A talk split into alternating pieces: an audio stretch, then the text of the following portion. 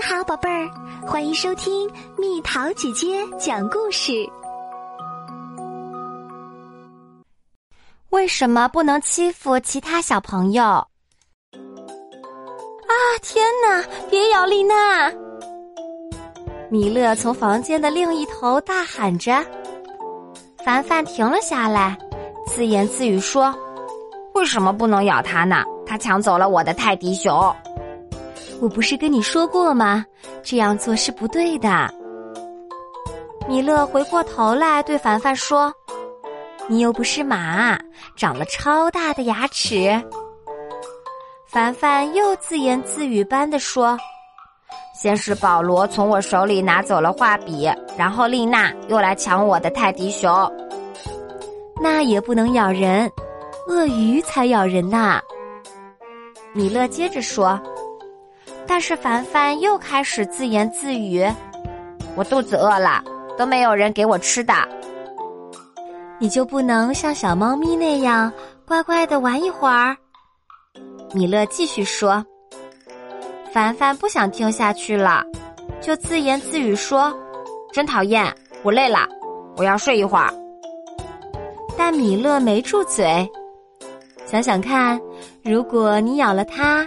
他也会学你的样咬另外的小朋友，那个小朋友也会再咬其他的小朋友，这样子下去就没完没了啦。无论他怎么说，凡凡还是自言自语。就算是这样，我还是想咬咬看，看到底会发生什么。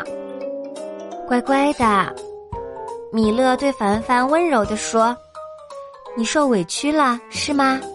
丽娜真不该从你手里抢玩具。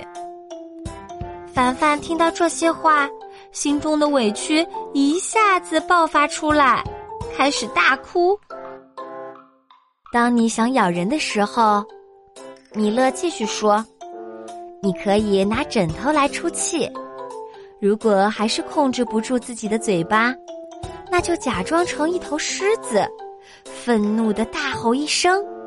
但是。”你不能咬其他的小伙伴儿，因为你会把他们弄疼的，小伙伴们会哭的。有什么不开心的事儿，你就讲给我听吧。嘴是用来咬苹果、三明治、西瓜和美味蛋糕的，我们还可以用它来微笑、讲话、亲吻别人。丽娜，请过来一下，米勒喊道。你知不知道，从其他小伙伴手里抢玩具是不对的，要有礼貌的向小伙伴借。